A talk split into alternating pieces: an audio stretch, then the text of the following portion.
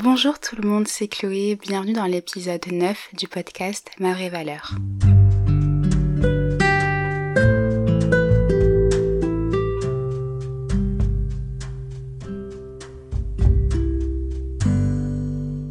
Je suis heureuse de vous retrouver pour une nouvelle semaine, pour un nouveau partage. J'espère que vous allez bien, j'espère que vous passez une agréable semaine et si vous avez besoin de prière ou simplement de discuter, n'hésitez pas à m'envoyer un message sur Insta, j'y répondrai avec grand plaisir. Aujourd'hui c'est une journée spéciale, c'est Thanksgiving on appelle cette fête Action de grâce en français. C'est une tradition qu'on retrouve principalement en Amérique du Nord et je sais que de plus en plus de chrétiens francophones choisissent de la célébrer aussi en prenant un temps particulier, un temps commun pour remercier Dieu et pour exprimer euh, leur gratitude. J'ai eu l'occasion de fêter Thanksgiving de manière traditionnelle une fois quand j'étais à la fac. C'était au foyer évangélique universitaire, le, le feu, pour celles et ceux qui connaissent. Et depuis, c'est devenu une journée vraiment spéciale pour moi.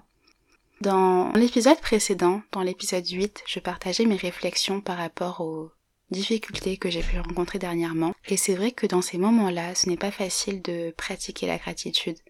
Alors j'aimerais partager avec vous ce qui m'aide à être reconnaissante, même quand je me sens au plus bas.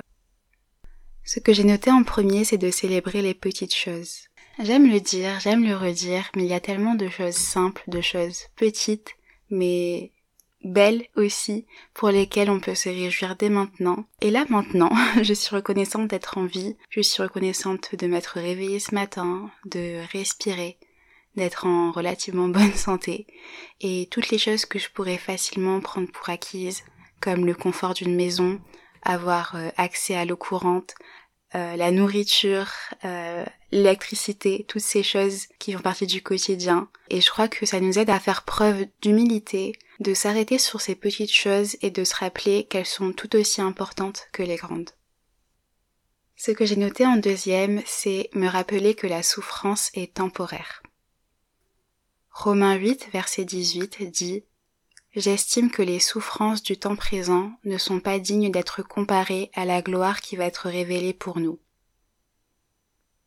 On vit sur Terre, alors on ne peut pas ignorer la souffrance autour de nous, on ne peut pas y échapper non plus dans nos quotidiens. Mais à la lumière de l'éternité, à la lumière de, de cette vie qu'on va avoir au ciel avec Dieu, avec Jésus, je pense qu'on peut regarder ce qu'on vit ou ce qui se passe dans le monde de manière différente parce qu'on sait que c'est seulement pour un temps, on sait que c'est seulement temporaire, même quand ça dure très longtemps, on sait que ça prendra fin un jour, et on peut se rappeler que, Dieu n'est pas indifférent à la souffrance de l'être humain, qu'il reste au contrôle de toute chose et qu'il permettra pas que la souffrance s'éternise, il y aura vraiment une fin. Et, euh, et on peut aussi se réjouir en sachant qu'il va apporter sa délivrance, qu'il va apporter son secours et qu'il va révéler sa gloire, qu'il va, va la révéler en nous. La troisième chose qui m'aide à être reconnaissante et être dans la joie, c'est me concentrer sur ce qui est de ma responsabilité. Il y a des choses qui dépendent de moi et il y en a d'autres que je ne peux pas changer. Quand je passe trop de temps à me focaliser sur ce qui est en dehors de mon contrôle, comme euh, le comportement des autres ou euh, les, choses du passé, tout ce que je, ne peux pas changer, euh, j'alimente un sentiment d'insatisfaction, de, frustration et aussi d'injustice. Alors que si je me concentre sur ce que je peux contrôler comme, comme par exemple nourrir mon esprit et mon cœur de vérité biblique, plus nourrir mon esprit de pensées positives, c'est là que je peux vraiment cultiver de la joie au quotidien. Et je peux aussi euh, cultiver la paix en mettant des limites, par exemple dans mes fréquentations, en m'entourant de personnes bienveillantes, de personnes douces, et qui vont me tirer vers le haut, et qui vont me soutenir aussi. On peut choisir de qui on s'entoure, on peut choisir de, on peut choisir de quoi est composé notre environnement, comment ça va avoir un impact sur notre cœur, sur euh, nos pensées et sur notre humeur aussi. La dernière chose que j'ai notée, même si cette liste n'est pas du tout exhaustive, on peut ajouter encore pas mal de choses je pense, mais ce que j'ai écrit en dernier c'est faire des choses qui me rendent heureuse, des choses qui me font du bien.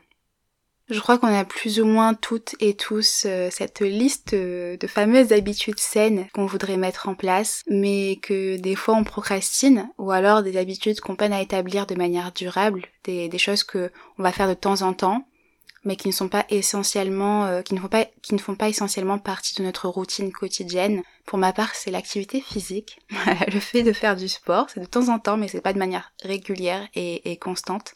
Mais ça peut être aussi le journaling, ça peut être euh, la méditation ou bien la lecture. Et j'aimerais vous encourager, j'aimerais nous encourager à prendre au moins 5 minutes chaque jour pour se consacrer à cette fameuse habitude qu'on veut vraiment établir dans le temps, dans notre euh, quotidien. Et c'est important de ne pas prétendre, de ne pas avoir le temps, parce que si on regarde notre temps d'écran, je suis certaine qu'on peut toutes et tous se débloquer au moins 5 minutes pour cette chose-là qui va nous faire du bien, qui va faire du bien à notre cœur, à notre corps ou bien à notre tête, et qui va nous aider aussi à être un être humain plus heureux, un être humain qui va aussi avoir cet, impact sur les autres, qui va apporter de la joie dans le quotidien des autres aussi. Et c'est pour ça que je voulais partager ces quelques conseils, ces, quelques étapes qui m'aident euh, personnellement. Peut-être que je ferai un épisode dédié au temps d'écran, réseaux sociaux, etc. Ça pourrait être intéressant. Et peut-être euh, parler aussi des détox digitales et des petites choses qui m'aident à passer moins de temps sur les écrans, même si c'est vrai que ça reste quelque chose de pas évident au quotidien. Voilà, en tout cas, je vous remercie d'être fidèle au podcast. N'oubliez pas de laisser une évaluation si ce n'est pas déjà fait. Et si cet épisode vous a plu, partagez-le autour de vous. Je vous envoie plein d'amour, prenez bien soin de vous et à bientôt.